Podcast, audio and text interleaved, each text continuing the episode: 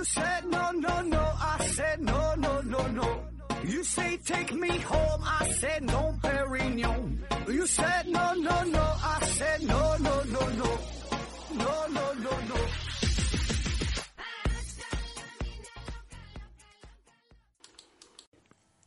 拼命探索，不计后果。欢迎您收听《思考盒子》，本节目由喜马拉雅平台独家播出。还是先上硬广，听节目送奖品。奖品呢，现在是一款磁性黑板啊，就是贴在墙上那种，名字呢叫做慈善家。慈呢就是磁铁的磁，善呢就是善良的善，家呀就是国家的家，慈善家。你可以在某宝上搜索一下慈善家啊。这东西非常方便，特别呢适合于家里有小孩的，可以贴在儿童房啊，贴在墙上啊，有各种规格、各种颜色、各种款式，便于你选择。安装起来呢也是非常方便。而且呢，他家的这个产品安全卫生、书写流畅，一插就净啊，非常非常好用。另外呢，这个在办公室呢也可以用得上啊。那如果您正好有这方面需要的话，就可以联系一下啊，可以找到我，然后帮你联系一下这个卖家，或者你直接在这个某宝上搜索慈善家啊，都可以。然后呢，再给我自己打个广告哈，给我自己打个广告，就是咱们思考盒子这个栏目，这个咱们开播了视频节目。您可以在抖音、西瓜视频、今日头条，在这个三个这个平台上哈，搜索“思考盒子”，就可以看到咱们的视频节目啊。当然，现在是刚刚起步哈，刚整这块东西，视频这事儿也不老会整的啊。刚做了2期节目，算是牛刀小试一下。还希望大家多多捧场，多多关注，多多支持哈。如果能。关注的人多呀，捧场的人多，整得好，咱继续做下去啊！然后大伙儿多多提意见吧，慢慢来吧，做视频这块。好了，今天呢又是周六哈，来一期正片的节目，聊一聊呢与科学有关的话题。那有很多朋友反映是不太喜欢咱回答听友问题节目哈，就等着盼着周六这个正片。那今天呢就来个大的哈，来个狠的。这个世界是虚拟的啊，而且是实锤。那在2016年的6月份，马斯克在美国加州举行的技术大会上呢，曾经表示过，说我们活在真实世界的概率只有1/11。那如果就一般人这么说的话哈，比如说刘司机，他要这么说的话，大家呢多半以为他是疯了，或者说只是开玩笑而已。但是呢，说这句话的，这可是科技界、商业界、世界顶尖的大佬埃隆·马斯克。而且呢，这个是在非常正式的场合，他说的也是非常严谨啊，也没跟你开玩笑。我们呢，拿出这句话也没有断章取义啊，他就是想表达这个意思。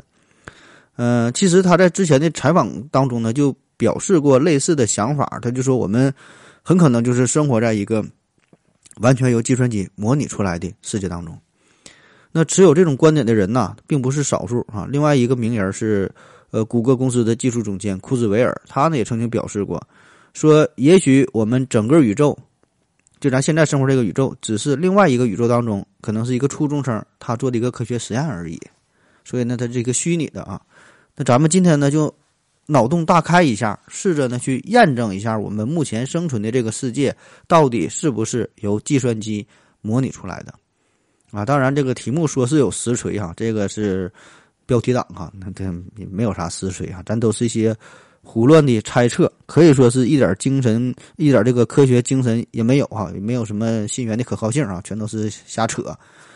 您完全可以把它当成一个科幻小说来听，大家呢就别太较真了哈，也不用拿出科学的大棒给我一顿的抨击啊，咱就随便一说，随便一听。分这么几个小方面哈，第一个方面，说说这个问题的提出与可能性。那关于说我们的世界呀是虚拟出来的啊，只是高等文明通过计算机编程制造出的这么一个游戏啊，一个程序。那这种想法，我想咱们朋友当中很多人哈，绝大多数人估计都这么想过。可以说这个想法一点都不新鲜。那从庄周梦蝶啊，到这个笛卡尔提出这我思故我在，再到这个希拉里普特南提出缸中之脑的猜想。那可以说历史上这么一代一代的哲学家、思想家，很多人都曾经思考过这个问题，就我们的世界很可能是虚拟的。但是说这些想法啊，更多的呢都是一场头脑风暴。然后呢，随着计算机的发明，就逐渐呢让这个梦想就照进了现实。那再到后来出现了虚拟技术啊，什么 3D 的电影啊， VR 技术啊，对吧？就让我们几乎无法分辨虚拟和现实。特别是最近这个脑机接口越来越火啊，脑机接口技术这一出现，就彻底的让本来是这个脑洞大开的一个哲学问题，变成了一个非常严肃的现实的科学问题。对吧？因为现在已经有了非常强大的科技作为保障，那使得这种可能性在技术层面上成为了一种可能。那因为这个很好理解嘛，对吧？我们人类啊，咱是依靠这个大脑来认知世界、感知世界的。那我们所有对于外界的这种感知，都是一串一串的电信号给我们的大脑带来的刺激。我们的大脑的工作就是不断的梳理、整合这些外部的信息。所以呢，如果真的有一个强大的操控中心，它有一套完美的程序，那么呢，我们大脑所接收到的所有这些信息就完全可以由它来提供。那么人类对于世界的认知就很有可能只是一套事先设计好的一个程序而已，对吧？并不是真实的世界。而对于这种情况，我们又是没法分辨的啊。所以我们不难想象，那随着咱们人类的科技发展，那未来啊，加上什么人工智能觉醒等等等等，那这一天一定会到来的，对吧？一定会到来的。那么所以我们也可以反推，其实这一天已经到来了，就我们现在已经成为了一串这个计算机模拟的一个代码，叫未来以来哈，只是说我们目前还没法去验证这个事儿。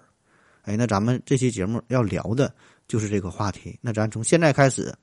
咱就不妨啊把这个世界看成是一个虚拟的世界，看到的这一切都是设定的参数，而我们呢只是游戏当中的人物设定啊。咱试着看看能否从我们生活的这个世界当中找出一些蛛丝马迹啊。下面呢咱正式开扯。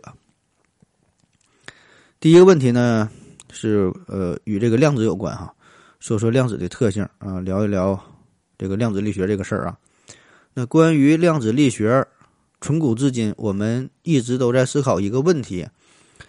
就是说这个物质啊是否无限可分。我们非常朴素的想法，过去非常朴素的想法叫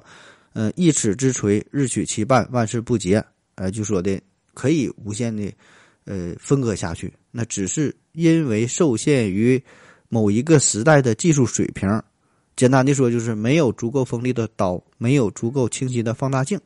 所以呢没法不停地分割下去。但是物质本身它是可以是很小很小很小很小，不停地小下去，对吧？只是说我们做不到，我们没法切，我们没法看。那我们回看咱科学的发展，从放大镜到显微镜，再到电子显微镜，再到什么扫描隧道显微镜啊，然后呢从这个轰击大原子核到这个直线加速器，再到什么强子对撞机，对吧？你看这个不就是我们有了更锋利的刀，有了更敏锐的眼。我们看到了从这个细胞，然后呢到分子，再研究到原子，到电子，再到希格斯玻色子，对吧？那我们还想走得更远，可是呢，量子力学告诉我们，人类的所有这些努力似乎都是毫无意义的挣扎，因为这个能量是不连续的，它是一份一份的，它是有最小单位的。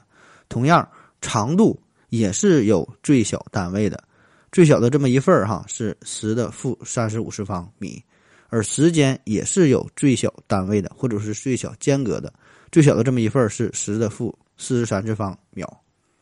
起码在我们生活的这个宇宙当中，就是我们认知的这个物理世界当中，这个数就是如此，谁也无法改变，谁也无法打破啊！这个普朗克时间、普朗克长度啊，你更别说是逾越了。我们现在想接近，都很困难，对吧？我们差着很多数量级呢。那么这个数呢，只是通过理论上的计算得到了这个数据啊。那总之吧，就算是未来的某一天，我们的科技高级的、超级的、极度的发达啊，把人类送上火星，能送到冥王星，掌握了可控核聚变等等等等啊，我们仍然无法突破这个极限，这就是我们宇宙的限制啊。那么量子力学的这种性质，一份一份的，不是无限可分的。有最小的间隔的，这个就不禁让我们想到了，这是不是就有点类似于电脑屏幕的这个显示器啊？就是不管多么细腻的画面，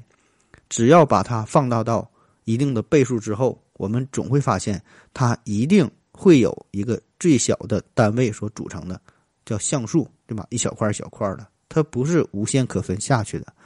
特别是早期的显示器，你离得稍微近一点就能看出明显的这个颗粒感啊。早期的你看那个电视，家里的那种电视。所以呢，这就与我们现实世界它是同样的道理。物质的构成它是不连续的，能量是不连续的，时间空间它都是不连续的，组成世界的这个基本物质它全都是不连续的。那么宇宙当中所有的这个物体分解到最后，可以说它也都是像素点，对吧？只不过说一个是在平面啊，一个是这个立体的结构啊。当然这话这个咋说呢，这是充分条件和必要条件的关系啊。也就是说我们这个，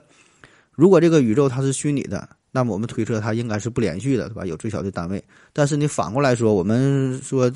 感觉它是不连续的，推导出它是虚拟的，这个呢并不充分哈，这个只是我们随便瞎想而已哈，随便说一说。那么为什么这个普朗克长度恰好就是现在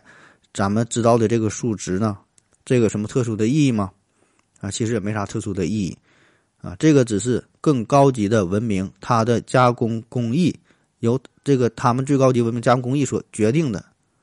啊，这就相当于更高级的文明啊，就是说的设计咱们这个宇宙这个世界的程序员啊，他的那个显示器的那个像素那个点距哈，那个水平就是这样，间接的反映在我们世界当中，就叫普朗克长度。那除了这个无限可分的问题，还有一个这个基本组成的问题啊，基本组成。那宏观上我们感觉呀，我们生活这个世界是丰富多彩，五颜六色啊，有日月星辰，有山川河流啊，然后说这个没有两个同样的树叶哈，没有两个什么同样的雪花，也不能两次踏进同一个河流啊，双胞胎长得也不一样啊，就没有什么100%完全一样的东西。可是呢，在微观上所有这些东西，它的最基本的组成却是一样的，就都可以还原到最基本的这个粒子上，粒子与粒子之间是无差别的。也就是说，组成刘司机和组成汪杰老师，组成他们的这些基本粒子，它都是一样的，是可以互换的，是无差别的，我们无法分辨的，起码说在物理学上如此啊。你看这个不就跟这个显示器就很像了吗？那不同的图片你看起来丰富多彩，千差万别，两个照片不一样，对吧？但是组成这些图片的基本像素它是一模一样的，只不过是可能有不同的排列组合，对吧？那么最终我们都可以还原到每一个像素点上，都是一个个非常非常微小的基础的色块。所以呢，这样做的一个好处就是可以利用非常有限的资源，非常有限的数据，通过算法，通过排列组合，通过某个方程啊，或者是某个什么方法哈，组合出无穷无尽的表象啊，无论是显示器还有我们这个世界都是如此，道理是相同的。那对于一款程序来说，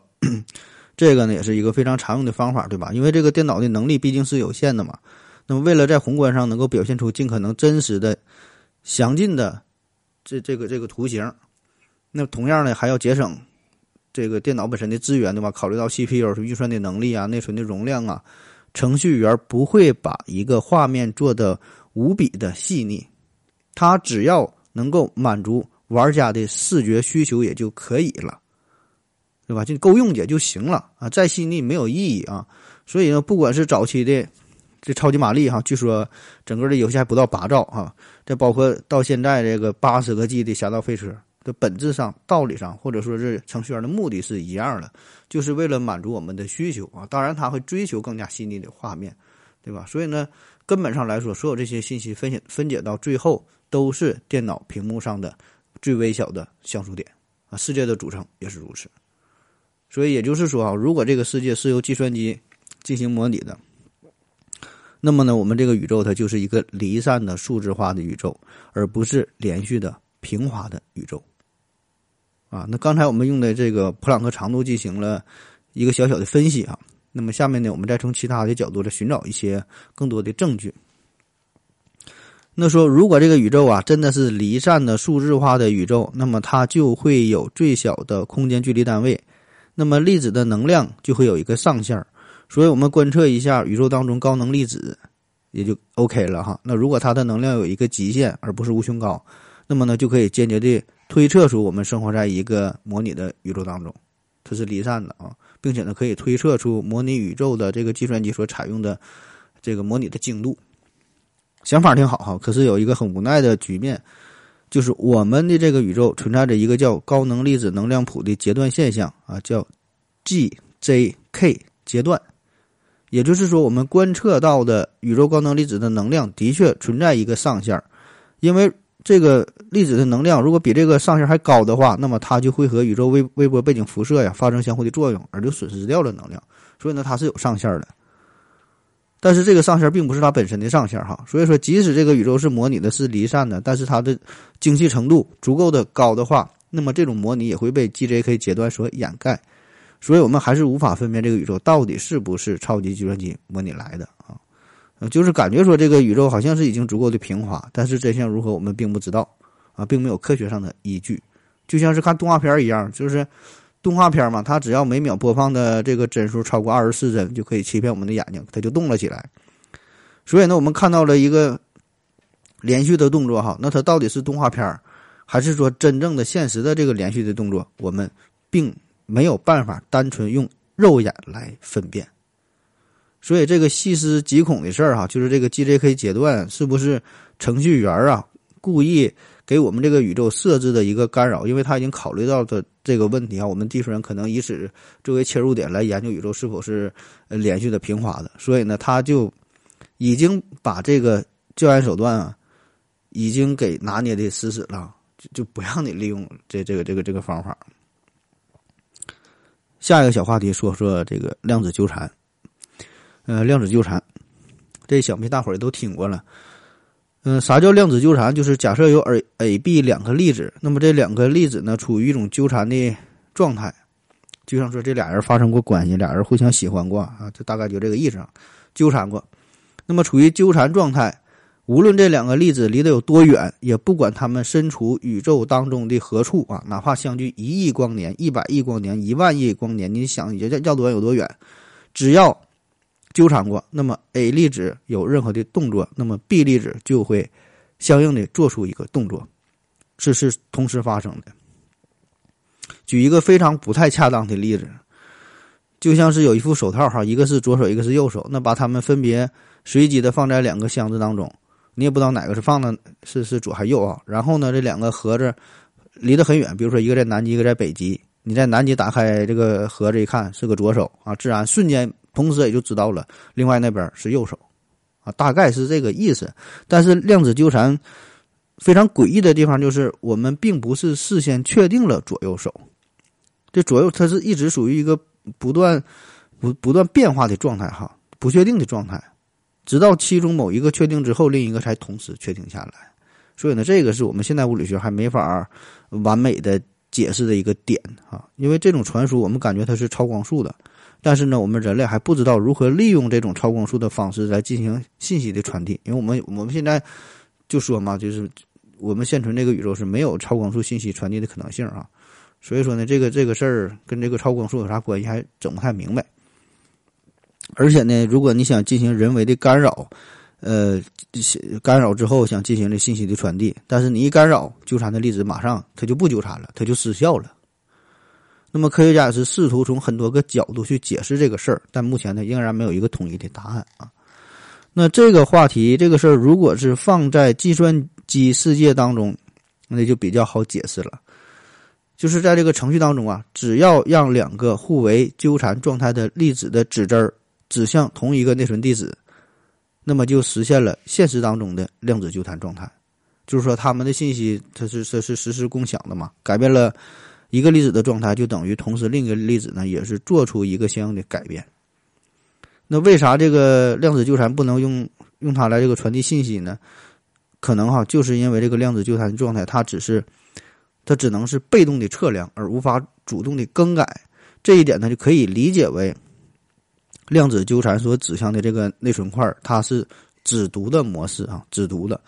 程序员并没有对我们开放写入的权限，所以呢，你没法改啊，只能看。下一个话题说说这个量子的这个真随机现象，真随机。随机哈，我们每天都会经历很多很多随机的事件，感觉以我们人类的能力是没法去预测的啊。但是呢，我们看到的、经历到的这些随机事件，基本上啊，都是因为我们没法掌握大量的初始状态，然后呢，再加上没法进行这些全面的复杂的计算。或者说就是受限于我们人类自身的能力，所以看到的这一切感觉它是随机的，那实际上这些随机都是伪随机，假的。那么真随机是啥？我们知道的这个真随机，只有这个量子的这个随机状态才是真随机，它是不受任何条件制约的，毫无规律的这么运动，你就掌握什么初始状态，什么计算也没有用，也没法预测啊，这是真随机。所以呢，量子的真随机，这就与我们熟知的因果论呢是相违背的，因为我们感觉宇宙当中所有事物的运动，它都是有规律的哈，有因才有果，所有的事件都可以追溯到一个初始的原因啊。当然，这个要依赖于强大的观察能力和计算能力才行啊。就是说这个事儿它理论上是可行的，虽然我们做不到，但是理论上是可行的。所以呢，爱因斯坦说嘛，上帝不掷骰子啊，上帝不掷骰子。那么这个量子的真随机，这个背后的原理到底是啥？同样，我们如果用这个，说这个宇宙啊是一个计算机模拟的，那么也就相对比较好解释了。就是这个程序员用随机数生成函数，生成了统计意义上的随机状态，并且呢赋值给这些粒子。啊，当然这样生成的这个随机它并不是真随机，对吧？它也是一个伪随机啊，因为是用这个随机函数生成的。可是只要让随机函数对我们这个宇宙是不可见的，那就行了。就是在我们的这个宇宙当中表现出来的只是量子的随机态，虽然这种随机是统计意义上的伪随机，但是由于宇宙内部的我们是无法追溯看到这个粒子状态背后的原因啊，那些东西是被这个程序员所隐藏起来的，所以呢，我们看到的这个粒子对于我们来说，它就是一个真随机。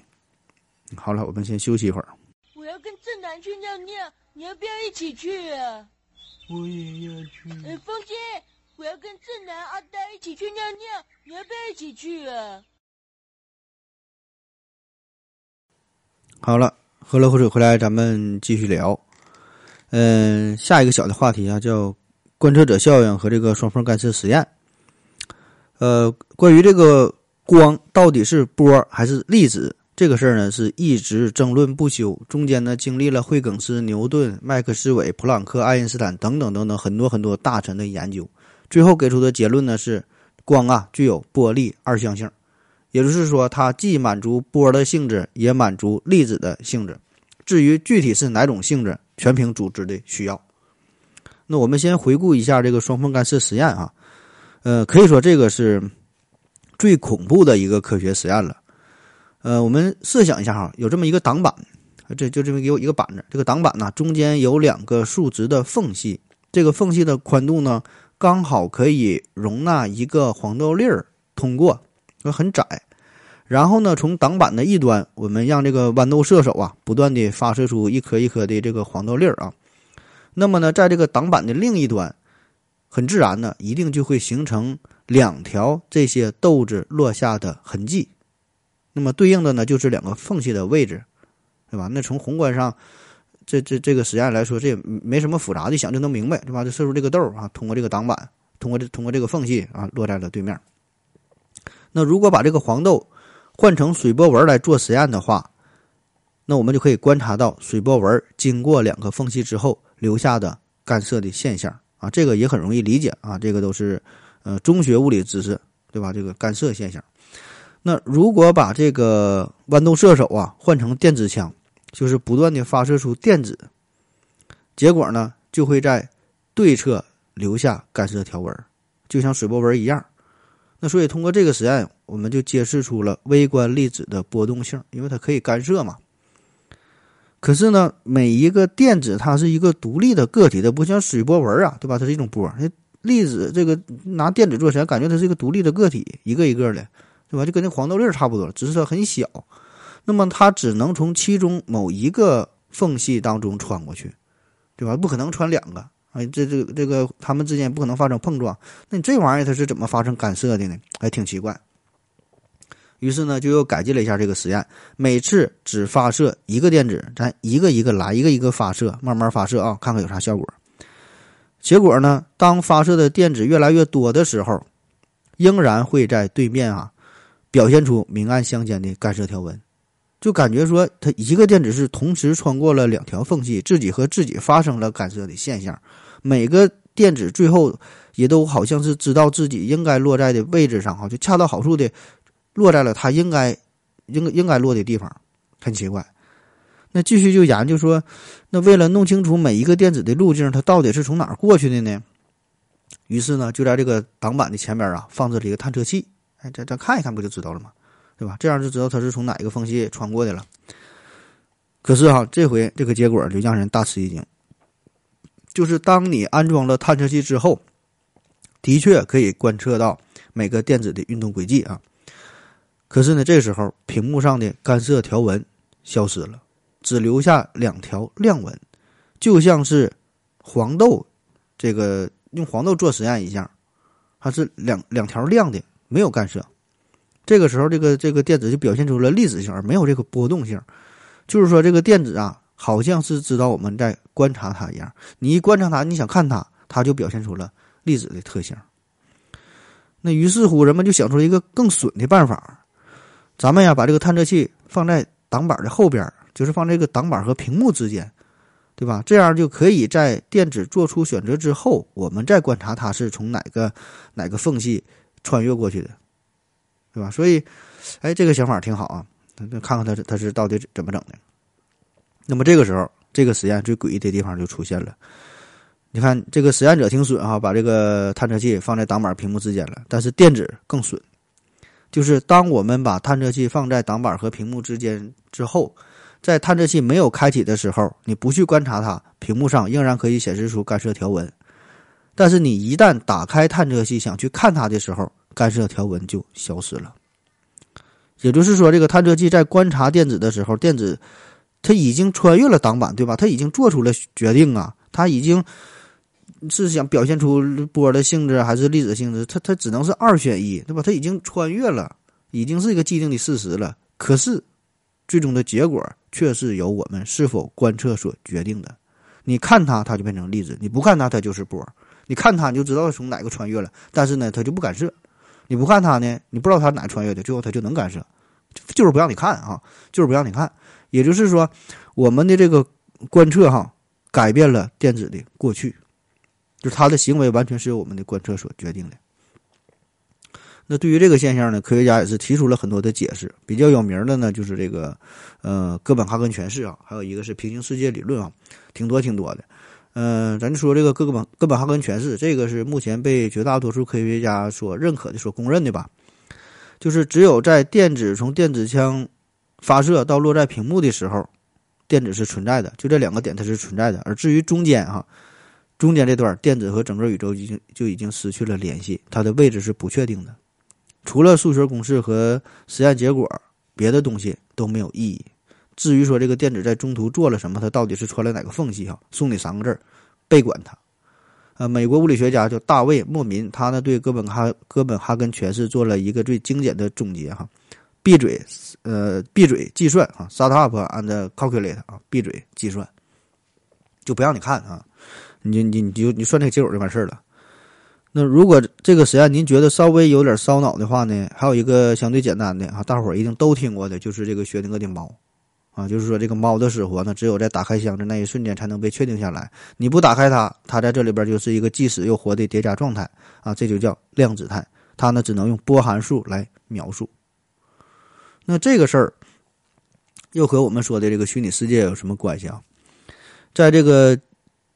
计算机编程里边呢，有这么一个词儿叫做 lazy initialization 哈 ，lazy initialization 就是懒呐、啊，懒哈、啊。叫延迟初始化，就是说在你实际需要之前可以推迟对对象的创建，只保留一个状态分布函数这样呢就可以大大的节省系统的资源，就等你真正去看它的时候才去调取并创建出对象，所以呢这样就可以大幅度的提升系统的性能啊。说的更形象点，就感觉说你这个领导没来的时候，大伙儿就搁这躺着啊，你愿意干啥干啥，非常舒服的待着，等领导来的时候来看你的时候，你才进入到工作状态也就可以了啊。那这种情况其实在电脑游戏当中其实非常非常常见的，就比如说某个程序暂时是不需要展示的，那么呢我们就可以把它放在后台，只保留一个初始的数据，而不用去运算，不用去渲染。那当某个视图被放到前台你去看它的时候，再根据此前保留的数据把它表现出来。所以呢这个可以说就是程序员的观察者效应啊。回想一下我们早期的电脑游戏，无论是硬件的配置啊还是软件的制作等等，这些都是非常粗糙。那你那时候玩游戏哈，就是你从一个界面进入到下一个界面都会有一个长时间的这么一个延迟啊，有时候你推一个门哈都得等半天啊，甚至说有的是下边有一个进度条的加载。就算是在同一个界面，有时候你跑得太快了，或者是玩一些赛车游戏开太快了，地图就跟不上你的节奏，你就会发现两边的景色或者是前面哈一片黑暗，然后那数据才一点点的加载出来啊，这就是电脑没跟上你。也就是说这个电脑它平时啊只是给你呈现出来你所在的这个页面当中你能看到的这些画面而已，你不看那些东西，你不看它确实它就不存在，或者说只是一个波函数的形式放在那儿，等你真正需要的时候你看的时候才会被调用，才会被计算，才会被渲染。所以这就是保证了系统这个性能的最大优化。那么我们再想想啊，我们生活的这个宇宙，假设说它真的是虚拟的话，那么每一个粒子都是有一个单独的线程去控制它，那么这个计算量那必然是大的惊人，对吧？每一个粒子都得去操控，都得去计算。所以呢，在没有人观察的时候，这个物质都是以波的形式存在的，直到有人观察，或者说某个玩家去触碰这个物体的时候，计算机才会采用更加耗费资源的粒子的方式去计算啊，进行什么改善呐、细化呀，把这个特定的粒子加载呈现在你的面前，以固定的方式进行坍缩啊，呈现在你的面前。所以你品呢，你细品。所以如此说来，这就很好的解释了双缝干涉实验。你看或不看，它就不一定在那里，对吧？完全是由你看所决定的啊，它完全是根据你的情况表现出不同的状态啊。虽然这个实验很气人，对吧？它的表现很明显，就是跟你对着干。啊，就是想玩你，但是呢，你又一点脾气也没有，所以这个程序员为啥就挺难找到女朋友啊？这就是更高级的设计我们这个宇宙的程序员啊，就是这个系统对于探索系统奥秘的这些不稳定的分子啊，自然是不太友好。哎，给这类玩家呀安排的都是地狱模式、噩梦模式啊，增加了游戏的难度。下一个大的话题啊，关于光速啊。这是一个无法突破的上限。那咱都知道，这个真空当中的光速，这是自然界当中这物体运动的最大速度的极限，永远也无法达到，更没法去突破，对吧？而且呢，它一个特点就是，它与观测者相对于光源的运动速度无关，对吧？你前进后退跑得快慢的没有关系，人家速度就是30万公里每秒。那根据相对论，一个物体的运动速度越大，它的质量也会越大啊，维持它高速运行的需要能量就越大。当物体极限就接近光速的时候，那么它的需要的能量就是无穷大啊，所以任何物体它运动速度都达不到光速啊，这个就是我们现存这个宇宙最大的一个束缚。那为啥光速没法超越？爱因斯坦等等一大堆科学家也是给出了一大堆我们看不懂的解释啊，但是无数的实验确实是证实了这个事儿，对吧？也是弄得我们一点脾气也没有，所以这就感觉也很诡异，这速度为啥它会有一个极限呢？感觉这是物体非常基础的一个属性，怎么就有个极限，怎么就没法超越呢？就是我们耗尽了我们宇宙当中所有的能量，都不能让一粒小小的沙子达到光速，感觉这就是很奇怪，对吧？另一方面呢，我们平时觉得这个光速已经很快了，对吧？很快，可是放在宇宙尺度来说，光速实际上是很慢，咱小小的太阳系直径大约也得有1光年。就是说你以光速旅行的话，你要用1年的时间从太阳系的这头走到那头啊，乡愁就是光速的极限啊。而咱这个小小的太阳系在整个宇宙当中它简直是不值得一提。所以你想进行星际旅行，这个光速是太慢了，所以那个速度的限制就把人类牢牢的困在了地球上。我们现在呢，顶多才能到达月球上，对吧？连飞行器也说是勉强嘛，算是到达了这个接近了太阳系的边缘啊。所以有句话嘛，叫光追之外，程序员根本就不用理睬，反正地球人也不知道，你也看不到，你也到达不到。光追之内，较远的地方，程序员直接贴上一个壁纸，整个贴图就 OK 了，对吧？只要把这个太阳系之内里边的这些东西啊，太阳系里边的东西稍微修饰、装修一下，就足够用了。啊，所以这事儿就非常奇怪嘛，很奇怪，对吧？就明显咱这个技术人就是被人家安排的，而且是被安排的明明白白的。所以呢，如果我们的生存的这个宇宙是计算机虚拟的，上述这些事儿就很好解释的，就说得通了。光速就是这个计算机运行的一个上限，就相当于电脑的 CPU， 每个电脑都有自己运行的速度的一个极限，对吧？你无论如何你也突破不了，你电脑就是一台486。那就能这么快，你说你咋整，对吧？除非你换一个 i9 处理器。所以对于人类来说，咱的速度它就这么快，除非你换个宇宙，否则这个宇宙当中的速度就是每秒30万公里。那光速的极限引发的另外一个思考就是，既然我们的速度这么慢啊，那为啥这个宇宙要设计的这么大的有点离谱啊，有点匪夷所思。那如果是对于一款游戏来说，你这么去设计，好像浪费了很多的资源，也不太合理。那为啥把宇宙设计这么大哈？我有一个不太成熟的想法，就是当时啊，这个制作团队是想搞一个大游戏，整一个大手笔，整一个大新闻啊，所以那前期的场景啊设置的很大啊，当然对于我们来说很大，对于人家来说可能也不是怎么太复杂的事儿，可能就是某个数据后边多添几个零啊。但是呢，随着这个工作啊进行下去之后，发现呢，这个工程量确实是稍微大了点儿。那无论是经费啊，还是人员呐，还是后期设计啊，有点跟不上。所以呢，只能先模拟出这么一个小的部分啊，就制作出了这么咱的地球、这个太阳系啊、这个银河系，就把这里边做的稍微精细点儿。其余的部分呢，基本摆的都是一些模型、一些贴图哈、一些图纸而已。就咱看到那些东西啊，它说不定它都是假的啊。然后呢，他又担心有玩家发现这个事儿嘛，对吧？就是里边咱就不断的发展，变得出名了嘛，他就故意拉大了地球与其他星体、星体与星体之间的距离，然后呢，还有加上这个光速的限制，所以呢，就让我们这些玩家在有生之年是没法达到其他的模块。你想到达其他的星系，那你就甭想了。所以呢，永远也无法发现事情的真相。但是说，按这个程序员这么设计的这个宇宙吧，会有很多的现象和咱们现知的理论是相违背的，有不合理的地方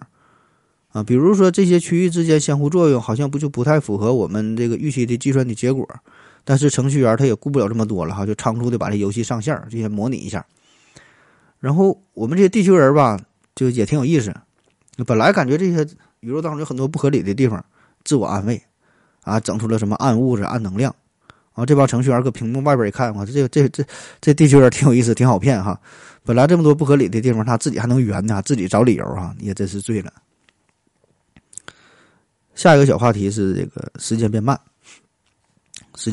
啊，也是爱因斯坦告诉我们的，说这个物体运动速度越快哈，时间流逝就越慢。当然具体原理这个什么洛伦兹变换之类的，我估计大伙儿也整不明白啊，我也整不明白啊，没关系，咱说点能明白的。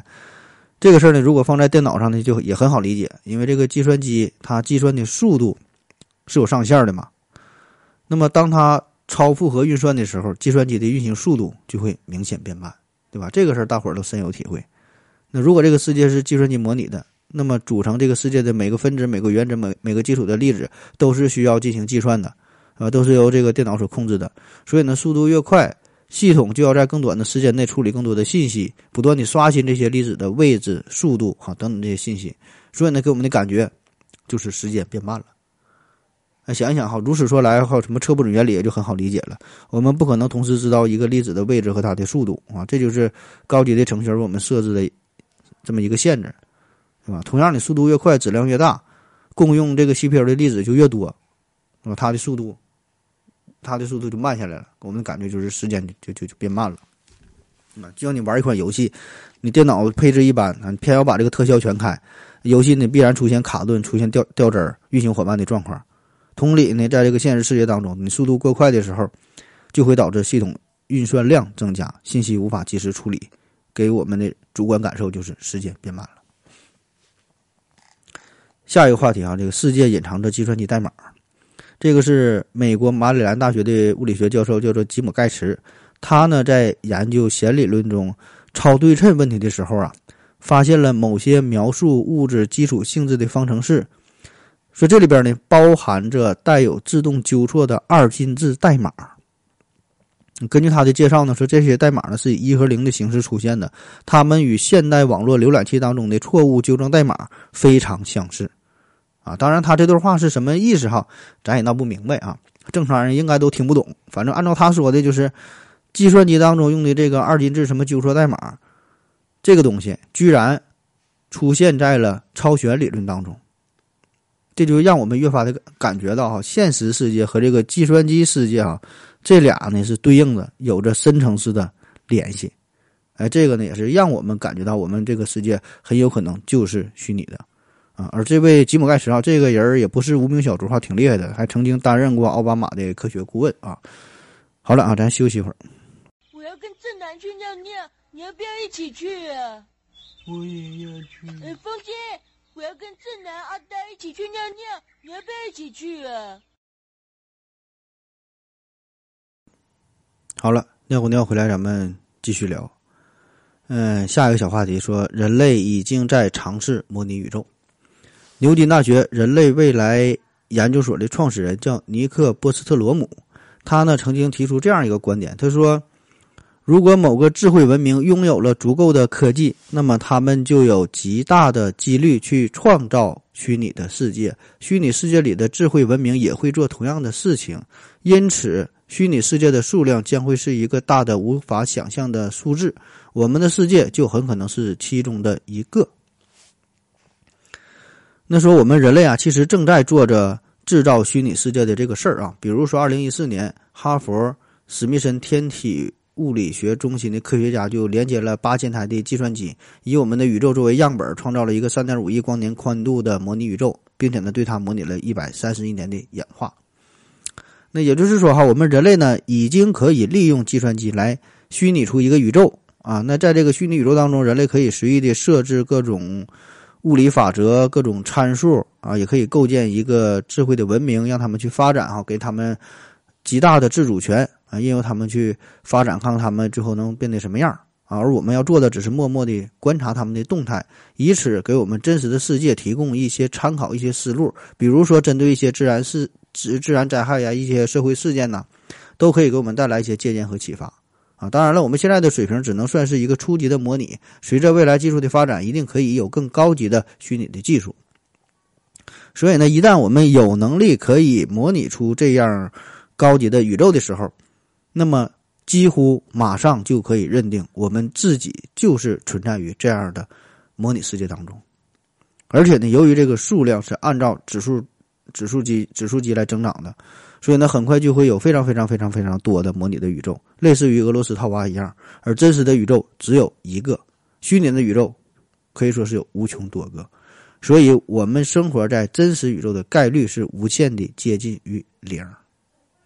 那在2003年，尼克教授呢发表了这样一篇文章，说我们活在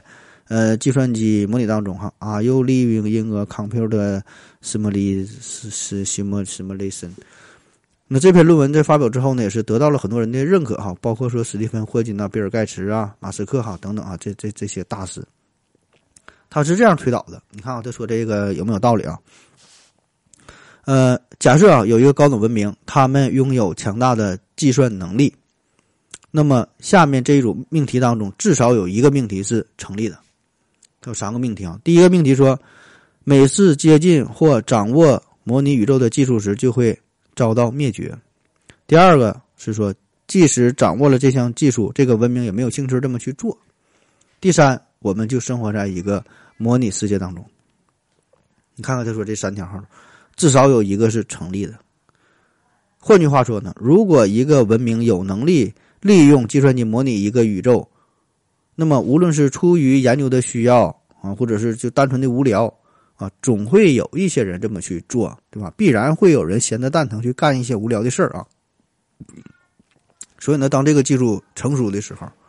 啊，或者说我们无限逼近这种虚拟技术的时候，我们就会越来越怀疑自己就是被模拟出来的，对吧？一旦这个技术100%成熟，那我们马上就会推导出我们就是生活在虚拟宇宙当中。另外一个呢，就是关于这个人工智能的猜想。我们再假设一下哈，有这样一个星球哈，一个快乐星球啊，这个星球上面人呢都在追求着快乐啊，又追求不断延长自己的生命啊，永生，对吧？人类追求不是这样嘛，永生快乐，对吧？感觉跟我们也差不多嘛。然后呢，他们这个随着这个星球的人这个技术的发展，他们也有这个人工智能高度发达，可以辅助他们做很多事儿啊，满足他们很多的愿望。然后呢，这机器人嘛也得是严格执行这个命令，对吧？让他们快乐，让他们永生。那么最终的结果会是啥呢？必然就是这些机器人控制这个星球，而原本的这些人类变成缸中之脑。因为只有这样的话，那只要插入一个电极，输入一段快乐代码，瞬间就让他们感到快乐，对吧？那没有什么比直接刺激快乐神经中枢更有效的办法了，对吧？这多管用啊！输入打几个字，输入几个字符，你就快乐，而且你还能永生，对吧？就把你的意识，把你的肉体就不重要了，把你意识保存下来，变成一个代码放在计算机当中啊，放在虚拟世界当中。放上2节电池，你就可以活上10000年，活1亿年啊，永生啊！然后这帮人，当然他们自己是不知道自己的肉体已经消失了，只是觉得自己很快乐、很长寿，还得对人工智能说谢谢啊。下一个话题啊，如果说我们生活在一个虚拟的宇宙当中哈，其他很多很多事情都很容易解释了啊，咱随便说几个，这简单聊聊吧就。比如说这个宇宙大爆炸哈，关于大爆炸理论呢，这个非常神奇，就是所有的物理法则在大爆炸那个时刻它都是失效的，所以大爆炸时刻发生了啥，大爆炸之前是啥，我们不知道啊，所以你提这个问题也毫无意义啊。那如果这个宇宙是虚拟的，哎，那就好说了。啥是大爆炸？就是这个电脑啊，第一次开机运行。当然咱生活的这个宇宙，这个电脑比较特殊，开机之后呢它一直在运行着，从来也没关机哈，也没死机过。前几年有传言说2012年年底的时候要这个3档要重启一下，但后来呢是给我们开了一个私服哈，把我们都转移到了这个私服当中。原来那个服务器咋样咱也不知道啊。还有一个问题就是这个外星人，说为啥没有外星人呢？就是因为我们现在玩的这是个单机游戏啊，根本没有其他玩家，你找也找不着啊，就是咱自己这个局域网，就咱们自己个啊，没有别人呢啊。等到这个游戏慢慢做大之后，然后等咱连上网了，真正的 internet 了哈，那自然就找到其他玩家了。下一个这个解释的一个小问题就是地球为啥是圆的？地球为啥是圆的？这种设计呢，也可以最大程度的节省资源。加快读取的速度，因为你看圆形的地球，你远处的景物就可以消失在地平线以下，所以这部分信息呢，电脑就不用去处理了啊，直接消失掉就完事了。否则呢，你得加上大量的计算、大量的渲染，按比例什么缩放，这就很麻烦啊，很烧系统。同时呢，它还可以采用 CS 模式，就是这个服务器客户机的这个模式。那在这个视野之外的内容呢，本地就无需读取计算了。只在需要的时候呢，从这个服务器下载一下就行了。这样也是大大的节省了客户端的这个运算量哈，提升了稳定性、灵活性啊，响应速度也很快。再有就是这个圆形的地球，可以使总会有这么一半啊是处于黑天的状态。那么这部分区域啊，这部分人、这部分玩家就可以暂时进入到一个休眠的状态，从这个服务器下线。同时呢，可以清理当天运行数据时产生的大量的垃圾文件。这样就能保证在线的人数啊，始终是小于一个最大的承载量，避免这个服务器崩溃。而且这个宇宙的设计，它这个造型嘛，整个宇宙来说呢，它是一个有界无边的，有界无边啥意思呢？就相当于一个球啊，球就是它是有界啊，没有边，你永远你也走不到它的边，走一圈就走回来了。所以这样的好处也是利用非常有限的资源，可以模拟出一个无限的空间。再有就是说地球上的一些设定哈，你看我们这个已知的宇宙是非常宏大非常遥远啊，其实呢咱根本不用这么大的宇宙，对吧？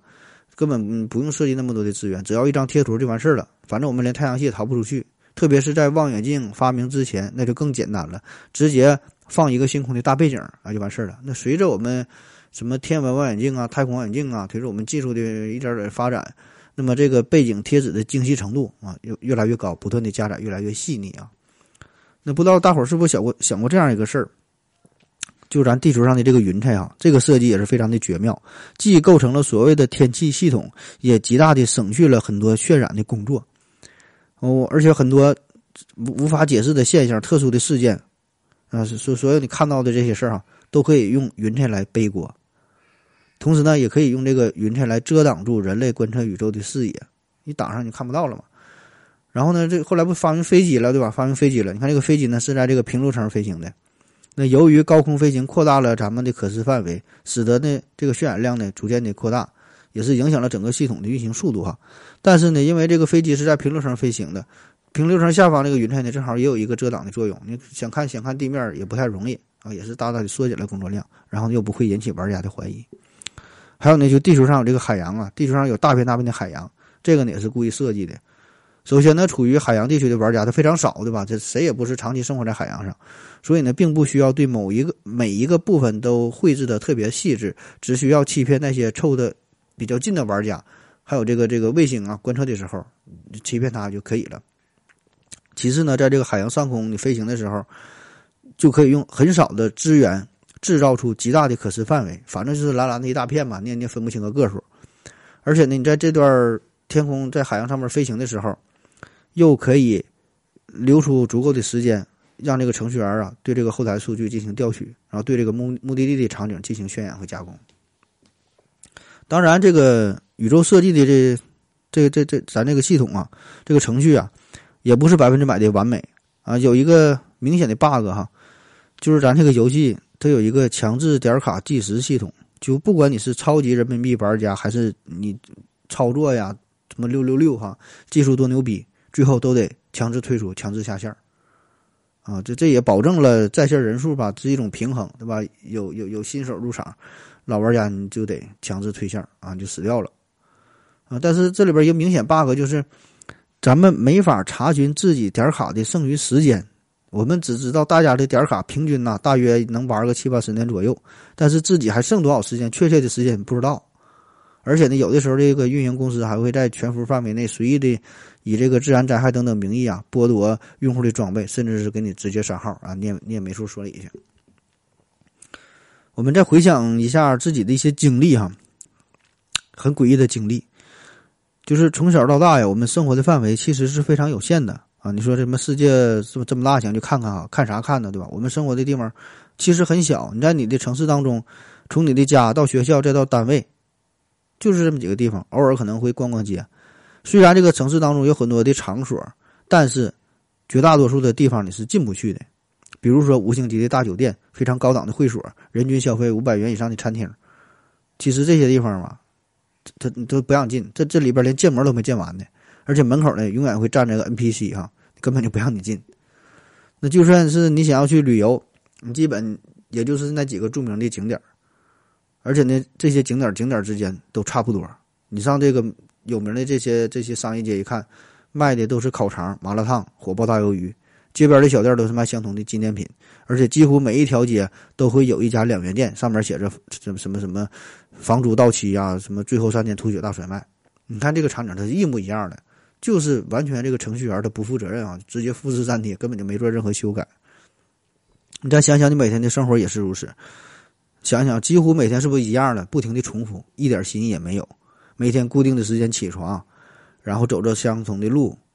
然后就到工作单位干着同样的活，下班回家，一天过去了，然后就一天又一天，一年又一年，就这么过去了，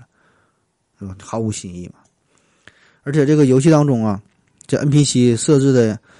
也是比较高冷哈，你能跟你真正对话的 NPC 非常少，就没有几个人跟你说话，而且呢。跟你说话这个人啊，就是几乎就是你身边，你说你想想，就是你的几个直近的亲属、几个朋友啊，相对是智能一点，那么再有呢，就是对于周围场景的一个渲染的一个设计啊。那我们这个网络高度发达之后，你看从这个 PC 端到手机端，我们更多的人是沉迷于网络世界，所以这一点呢，对于程序员来说呢，这是个好消息，对吧？信息的处理非常简单，咱们根本不注意周围场景的渲染了，我们所有的注意力都放在了手机上，放在了电脑上，所以呢，这个处理起来就非常简单，是吧？再比如就是你遇到的那些 NPC 啊，他们的反应都是非常简单粗暴的。比如说你坐公交车的时候，每个 NPC 的司机的台词都是往里边走，里边走啊。完你去银行的时候，你窗口人员几乎呢不会和你发生什么对话。那么很多时候呢，你在前面站牌的时候，前面还得有一个行动非常缓慢的老大爷。其实呢，这个也是在加载内部的资源啊。而满大街这么多人啊，他们呢几乎都是不会和你对话的。如果你偏要去试探的话，他们的反应一定是非常的厌恶，骂你一句傻逼，然后转身就走。所以呢，这个地方也是这个游戏设计的比较粗略的地方，很多细节都没有完善哈。那我们感觉哈，这个游戏这是一个自由度很高的游戏啊，你有很多的选择，其实并不是这样哈。首先，这个游戏的任务设定非常单一，在你升到18级之前，就是努力学习，考个好大学。大学毕业之后呢，找个好工作，找个工作之后呢，结婚生子，然后呢，这样你的孩子好好学习，考个好大学，再个找个好工作啊，再结婚生子，就这么重复。你想想，这都几千年了哈，这个游戏设定几乎没有什么改变，没有什么新的玩法。那当然，如果有一些人可能总要做出一些突破哈，想要摆脱这些束缚，做一些另类的事儿。比如说在人民广场拉一泡屎，然后再吃掉，或者是呢，领导讲话的时候突然站起来唱一首《珠穆朗玛》。结果呢，这些人基本的都被送进了精神病院这个副本。那么这里边这就非常难打了，基本就是开启噩梦模式了啊，因为很可能自己的装备也被别人抢没了。所以呢，我们绝大多数人，我们是不能表白，不能顶撞上司，不能据理力争，不能听从自己内心真正的声音。还有一个明显的 bug 就是关于这个人物的设定。本来啊，这个游戏预设的角色非常非常多啊，有富二代呀、官二代呀、企业家呀、大明星啊、科学家呀等等等等啊。按比例来说呢，这些角色的分配应该是平均的，对吧？你说你选法师、选战士啥的，那么比例应该是差不多嘛。可实际的情况，绝大多数人我们选的都是屌丝啊，这个是被强制选择的角色哈，你很难去更改的啊。好了哈，今天的节目就是这样了。以上内容纯属胡言乱语啊，大伙儿当个科幻小说听一听就完事儿了啊，千万别当真，里边有很多很多不严谨不科学的地方，大伙呢也别上纲上线哈，一听一过就完了。那有一首歌唱得非常好，说人生本来就是一场戏，所以不管是真实还是虚拟，其实差别可能也不太大，对吧？反正我们都要经历这大约100来年的时间，希望大家这个游戏玩得愉快吧。最后给大伙儿推荐一个短文，叫《上帝与科学家》，在节目下方哈，这个非常非常短啊，但是挺有意思的。好了啊，感谢您各位的收听，谢谢大家，再见。